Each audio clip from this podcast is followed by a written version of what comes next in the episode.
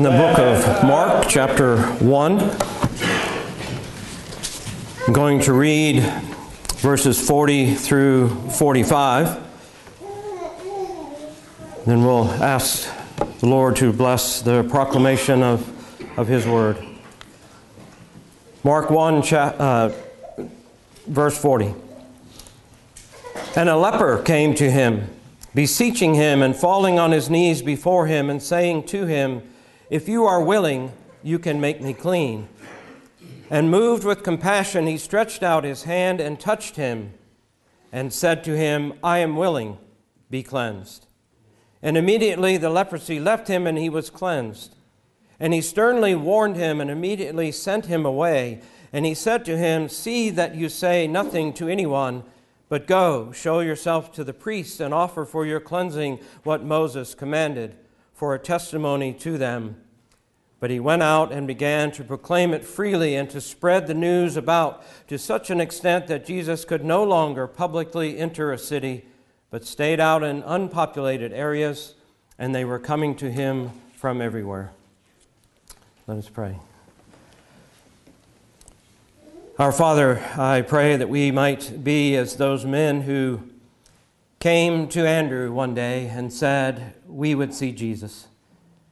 That, Father, that we, you would, you, you would be gracious to, to show us our Lord, to show us His compassion, show us His, His love, His mercy, His power. And, Father, that uh, truly uh, we would believe what we have just sung that I will trust in you. I will trust in you alone. We ask that you would do these things, that you would proclaim these things to us. In Christ's name we pray. Amen. Last week we looked at this passage with an eye to Jesus and his will, the supreme will of Christ, who said, and it's again, I believe it's the only time we see in the scriptures that Jesus uses that one word, I will. That His is the supreme will, that He has the authority to save, the authority to heal, the authority to cleanse. But we want to look at this passage again because we need to see Jesus' touch, Christ touch. The leper just suddenly appears in Mark's version of this scene. A leper came to him, beseeching him and falling on his knees before him, saying, If you are willing, you can make me clean. He seems to come with great humility. We, we've seen his belief in Christ's power. He's evidently heard of Jesus healing those throughout Galilee particularly in Capernaum, the great multitude of the city that came to him for healing. He seems to uh, fall on his knees and beseech Christ, submitting himself totally, fully to Jesus' will. But he also transgresses the law of Moses as he does this. We don't hear him saying, what he was supposed to say unclean, unclean. He was supposed to warn people that he was about. He was not supposed to approach a living person.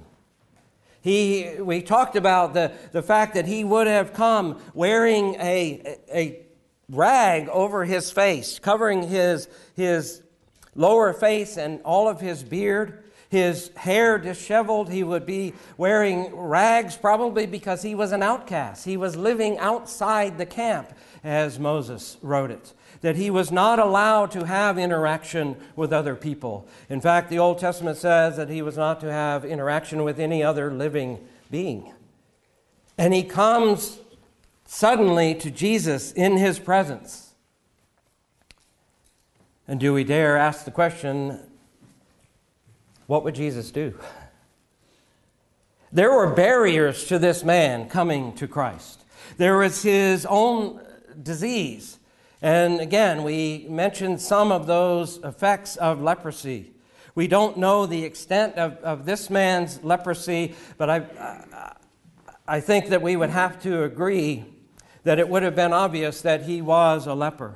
He would have had those white spots that gave him away. He would have had the scabs that were falling off. He would have had the bleeding. He would have had the deformed, deformity of face and the gnarled fingers and, the, and the, the, the toes that curled inward and made it very difficult for him to walk, perhaps showing the scars of that disease that left the extremities without nerve endings, not being able to feel pain, showing the fact that, that he had burned himself without even knowing that he had burned himself, showing that he was walking on stumps of feet, but he could not feel that pain.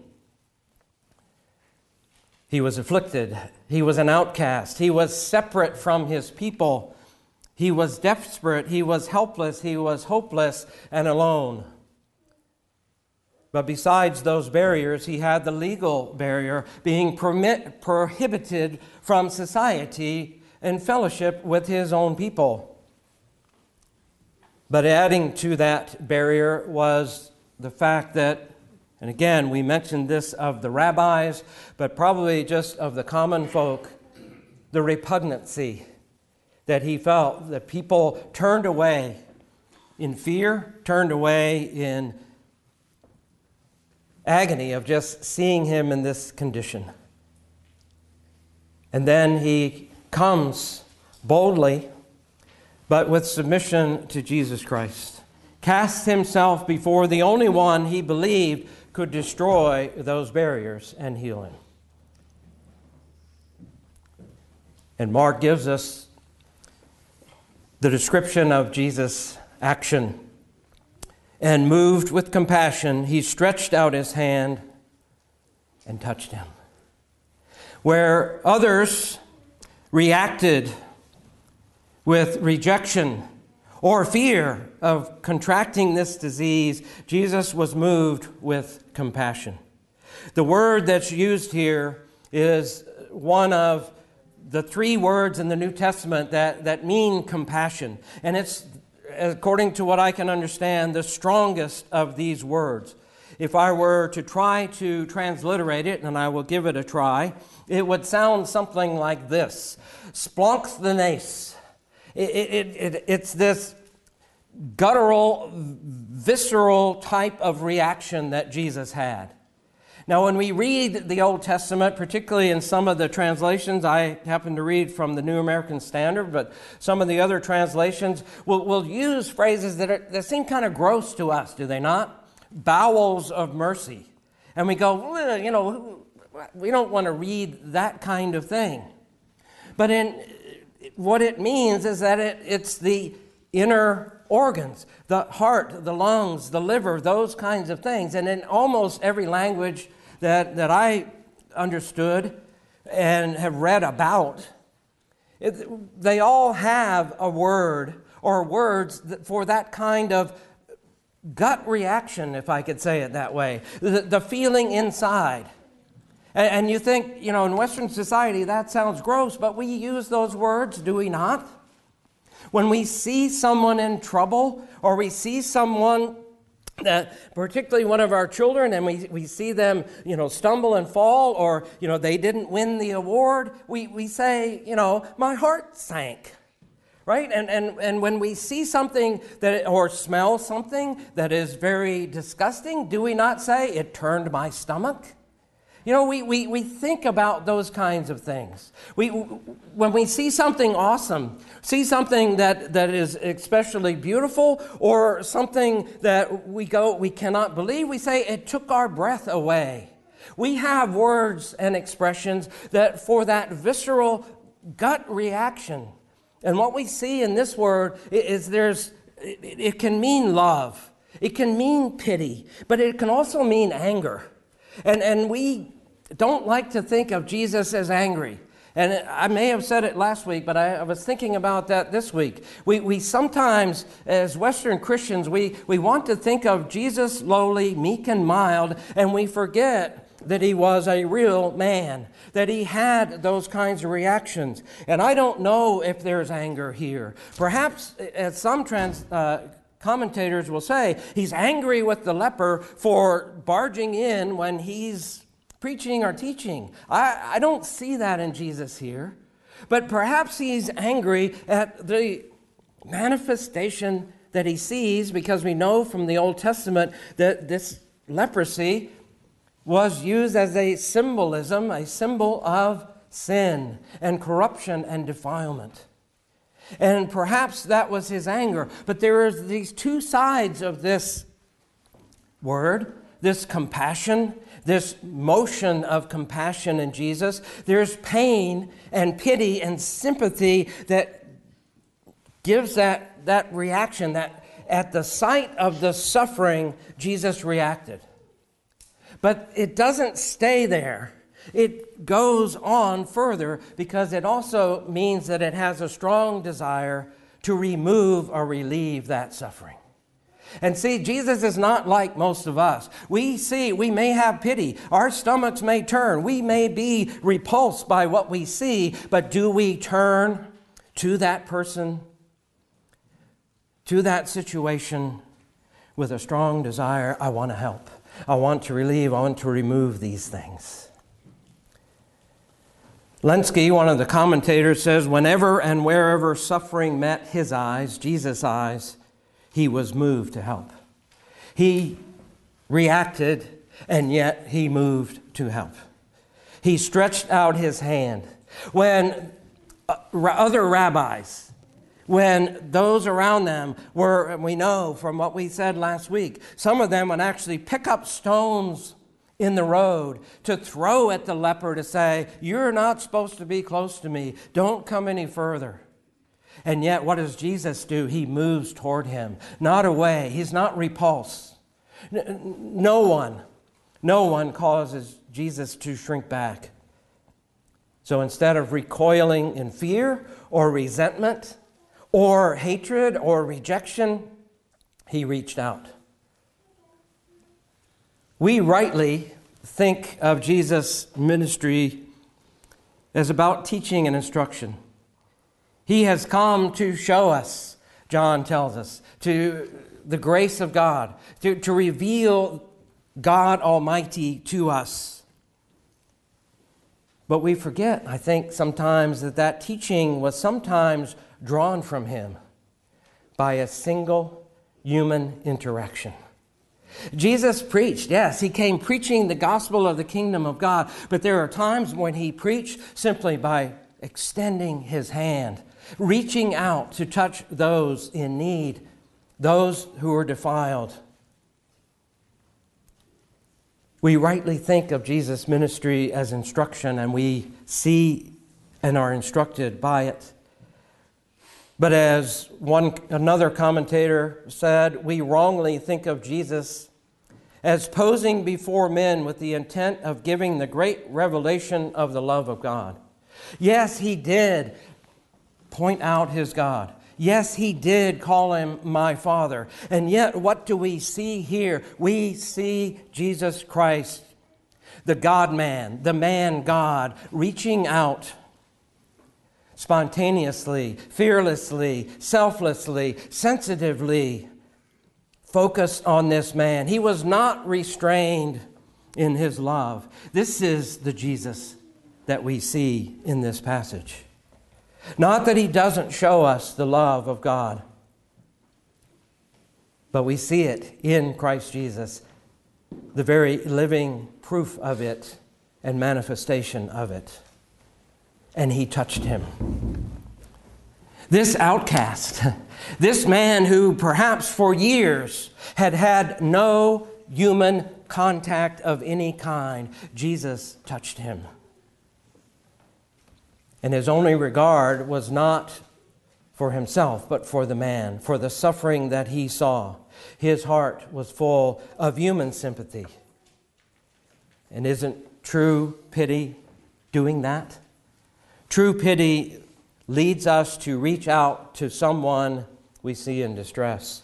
True pity overcomes our disgust, perhaps our repulsion or repugnance at the sight or the smell or the action of another person. But Jesus had no regard for himself. he gave of himself by reaching out and touching this man.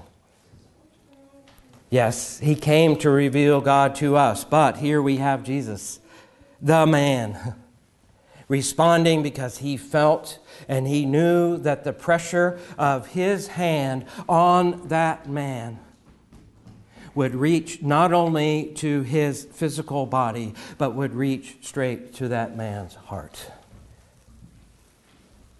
Because that's the medium of Christ's work especially as revealed in the Gospel of Mark.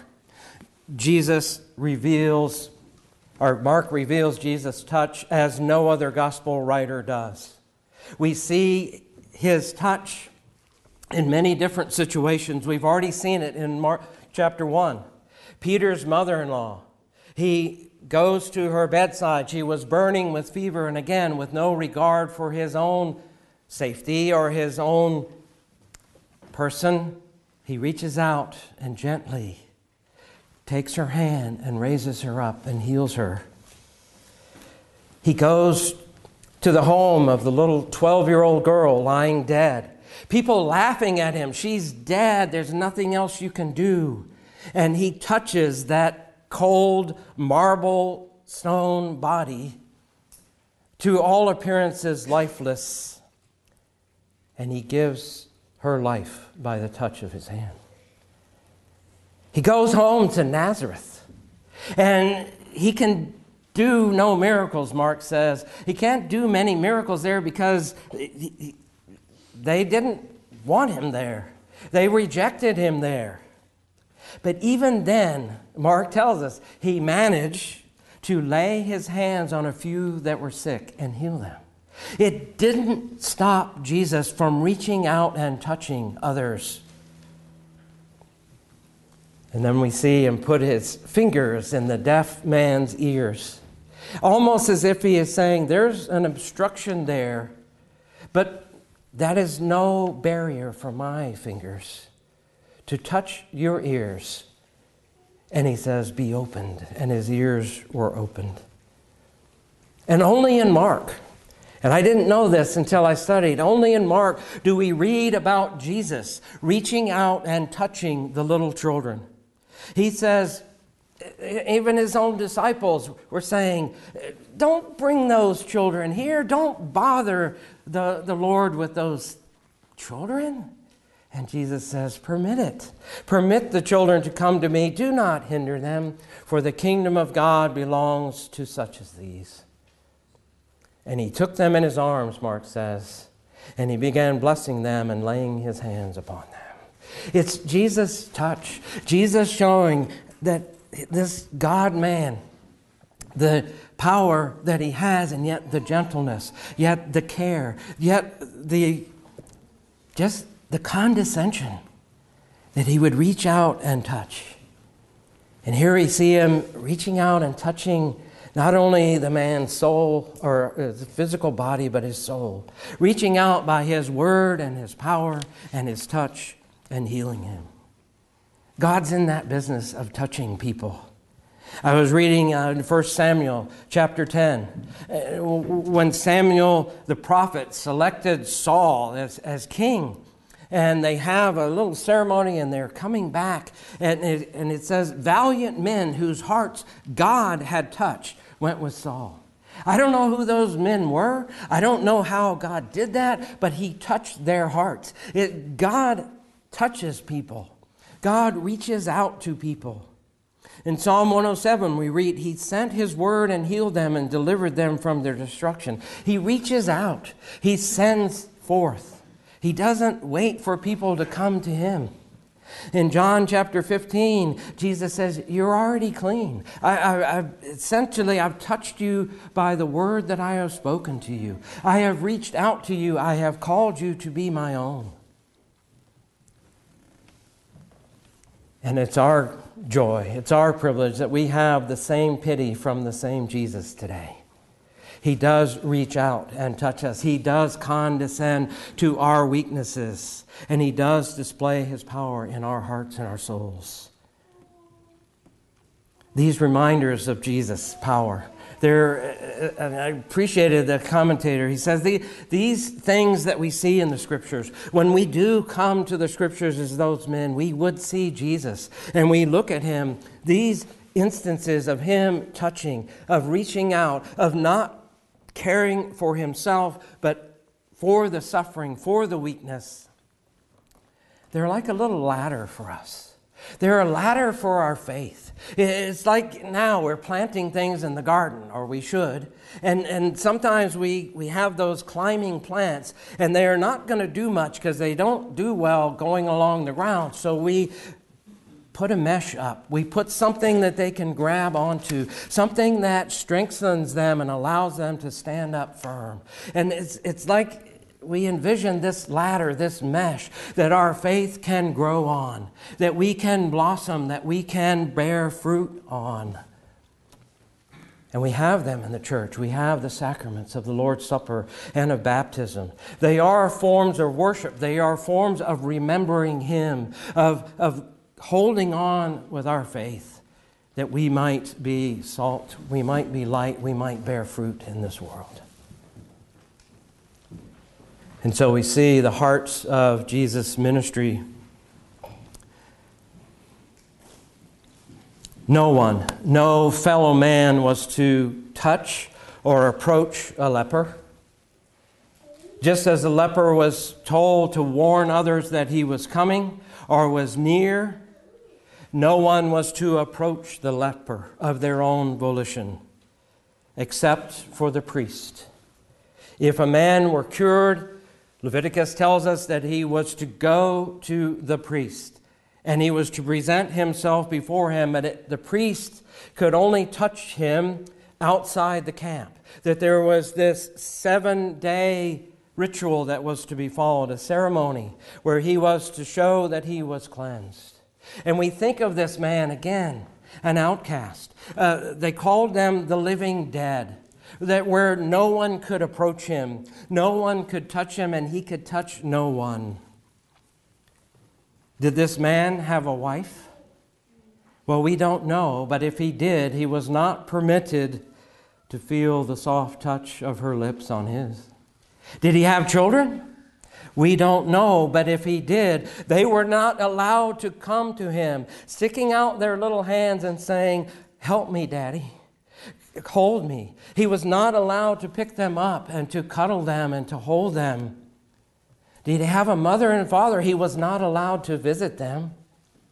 Did he have friends? He was not allowed to have fellowship with them. He was not allowed to laugh with them. He wasn't allowed to converse with them. But Jesus, but Jesus blasted away all these restrictions. He, he tore down these barriers. He destroyed the wall of separation. He destroyed the stigma of this man being an outcast. But I wonder did Jesus reflect on the Old Testament? Did he reflect on Leviticus uh, chapter 5? Anyone who touched an unclean person was guilty. Whether, and as far as I can read it, if he understood that the man was unclean or not, he was guilty of touching an unclean person, except the only person who could touch an unclean was the priest. The priest was allowed to touch a man, to examine him, to see if he were healed. And I think that we can make a case, a very good case, that Jesus the touch that he offered this man was the priest touch. In Hebrews chapter 5, the preacher tells us this. So Christ did not glorify himself so as to become a high priest, but he who said to him, Thou art my son, today I have begotten thee, just as he also says in another passage, Thou art a priest forever according to the order of Melchizedek you are a high priest. Jesus is the high priest. Jesus did have the privilege and the responsibility to touch the unclean. It was Jesus' nature, it was his duty, but it was also the fact that he was the man. he was the high priest. And his touch, his touch was like no other touch. Corruption under his touch becomes purity. Defilement became vitality. Separation became fellowship.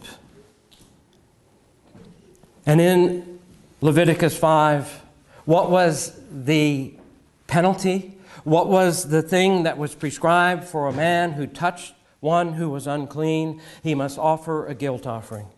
And it wasn't just an offering where he said, You know, I'm confessing my sins. The way the Old Testament reads, it was an expiation, which is a big word to say an atonement or paying the penalty. He must pay a penalty for the fact that he violated this law. And who paid that ultimate penalty? Who was the atonement? Who was our expiation? For touching us who were unclean, he was our high priest our high priest. In Hebrews chapter 2, we read these words, and I'm going to read them as they would be literally from the New Testament Greek. It says, For assuredly he does not take hold of angels, but he takes hold of the seed of Abraham.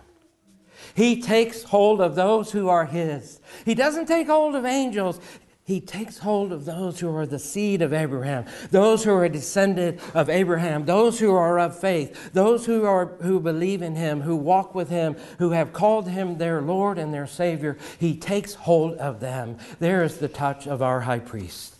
And the preacher goes on to say, Therefore, he had to be made like his brethren in all things, that he might become a merciful and faithful high priest in all things pertaining to God to make propitiation for the sins of the people.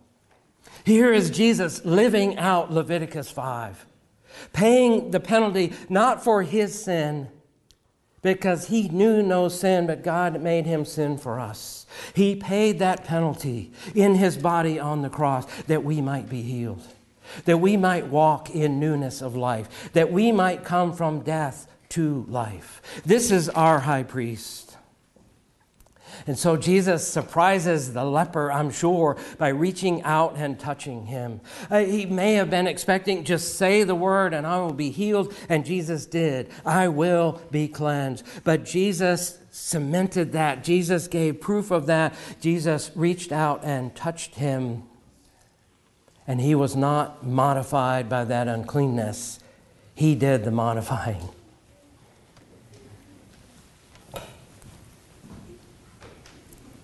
And this is the pattern of his sacrifice that we ought to follow.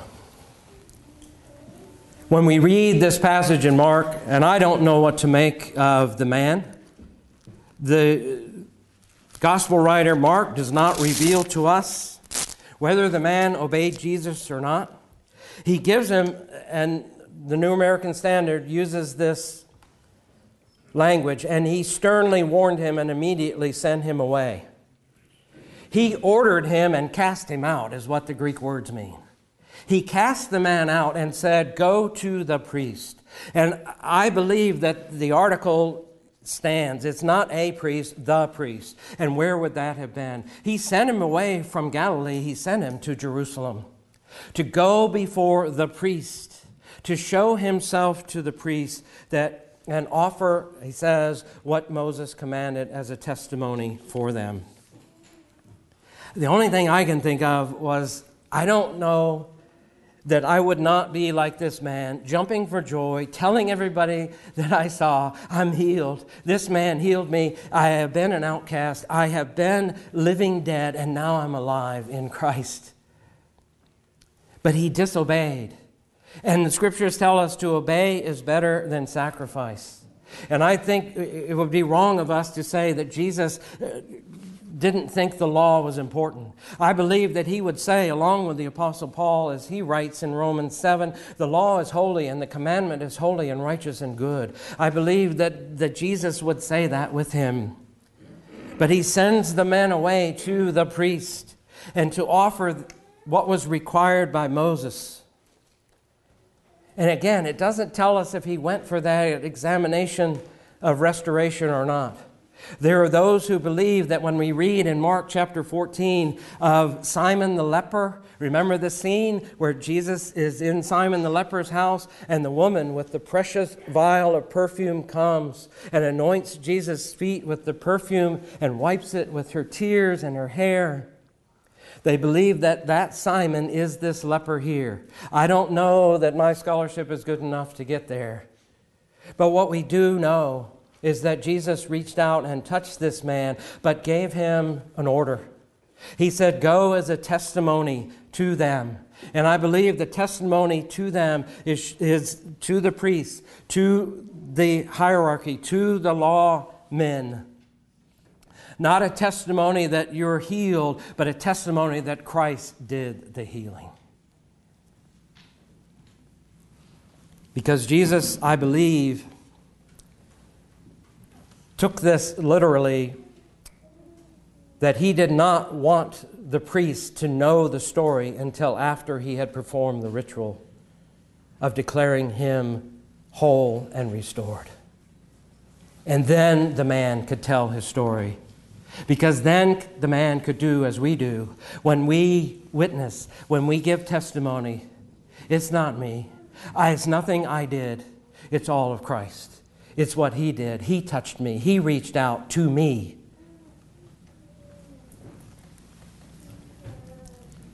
Jesus' conduct and his pattern for Christians, I think, is illustrated uh, quite aptly for this passage by uh, the life of a man by the name of Dr. Paul Brand. He was an MK. He was born to missionaries in India. And when he grew up, he decided that he wanted to go back to England and study engineering and come back to India and help his parents in their ministry in, with building and the infrastructure in India.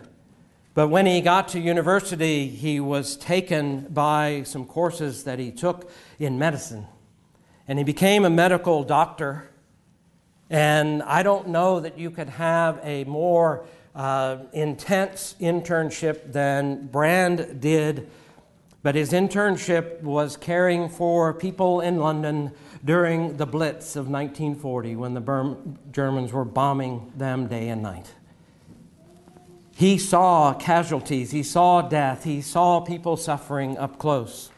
And when he got back to India, he didn't go to the big hospitals. He didn't go to where he would be in a kind of a cushy position. He went to the hospitals where they were overcrowded and they had few doctors who wanted to work there because they were full of lepers, overflowing with people in dire need, defilement, outcasts of the society. And Dr. Brand is given credit for finding out that leprosy does not cause the flesh to rot and fall off. He understood that it was the nerve endings that were affected by the leprosy. That much of the deformity, the curved hands, the, the feet that were losing toes, and the hands losing fingers, and the deformity of the face was due to the fact that the leprosy attacked that external nervous system.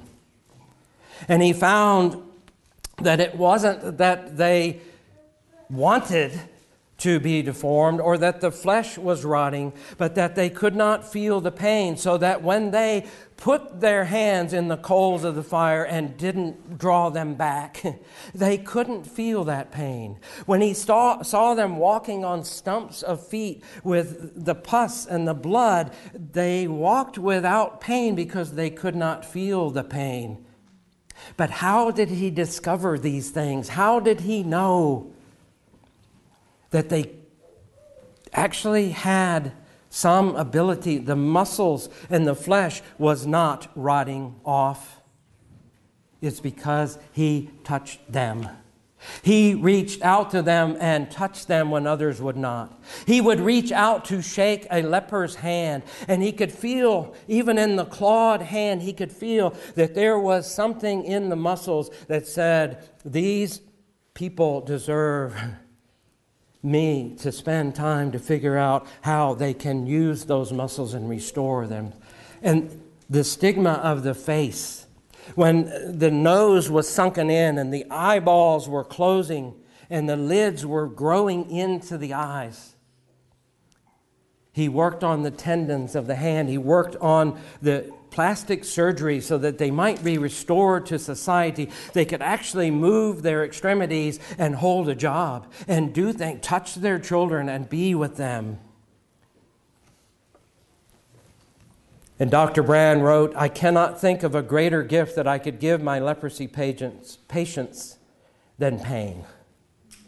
They could feel pain. In fact, he wrote a book that was originally entitled Pain, the Gift That Nobody Wants. They didn't understand that they couldn't feel the pain, and they didn't understand why they were getting worse and worse and worse instead of better because they couldn't feel pain.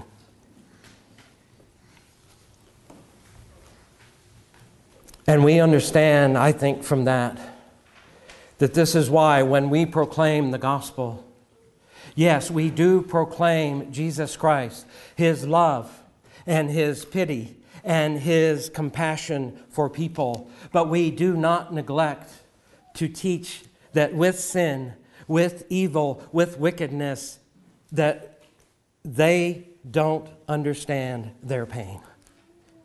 They do not understand that there is sin and wickedness and evil toward a holy God. And we must not neglect to, to preach that there is sin in the world, that we need a Savior, that we need to come to Him and ask for forgiveness. The world needs to understand their pain. And as witnesses, as preachers, we can help. It is a gift they do not want but I believe it is part of the gospel to teach them why there is defilement. And like Jesus, Dr. Brand's work was not done where people lived. These people were outside the camp, they were outcasts. He didn't do his work in a sparkling laboratory. He didn't do it in a state of the art hospital, but he did it in mud huts. He did it in hot and dusty conditions. He did it among the ostracized, the outcasts of society. We must be willing to take those by the hand and touch those whom we would desire to teach and to help. And I hesitate on some of this because I know that some of you are involved in ministries like that, where you have forgotten yourself in order to reach out and touch other people to take them by the hand. You know that a willingness to reach out and just simply hold someone, to give them a comfort of a hand on a shoulder or a hug, is better than a lecture. It's better than a censure. It's better to reach out and to touch.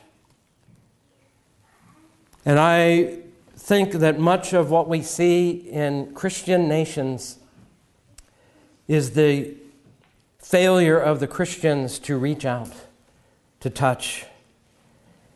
And I believe that we can, as one commentator say, we can seem to have a holier than thou attitude toward those who we see in defilement and need. But we must remember that we were there too. If God, through Christ and by His Holy Spirit, had not reached out and touched us, touched our heart, changed our heart, changed us to the depth of our soul,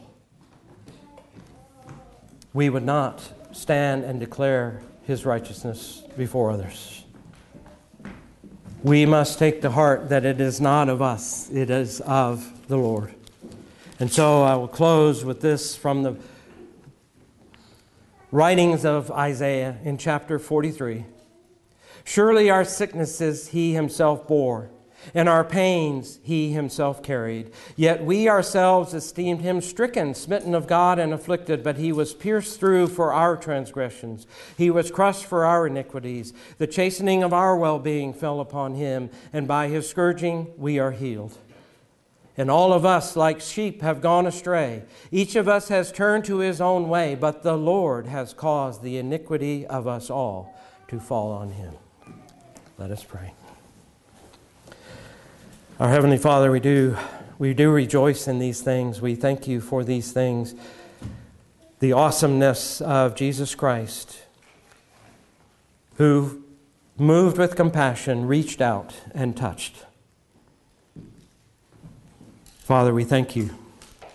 And we ask that you would make us willing to be servants like Jesus, to reach out and to touch as part of our testimony and witness that you have touched our hearts, and you can do the same to others. In Christ's name we pray. Amen. Amen. Would you please rise for the benediction? This continues on in Hebrews chapter 2.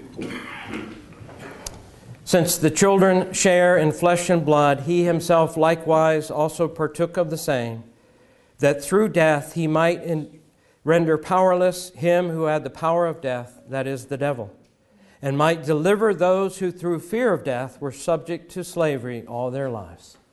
And again, this good word, for assuredly he does not take hold of angels, but he takes hold of the seed of Abraham. Amen.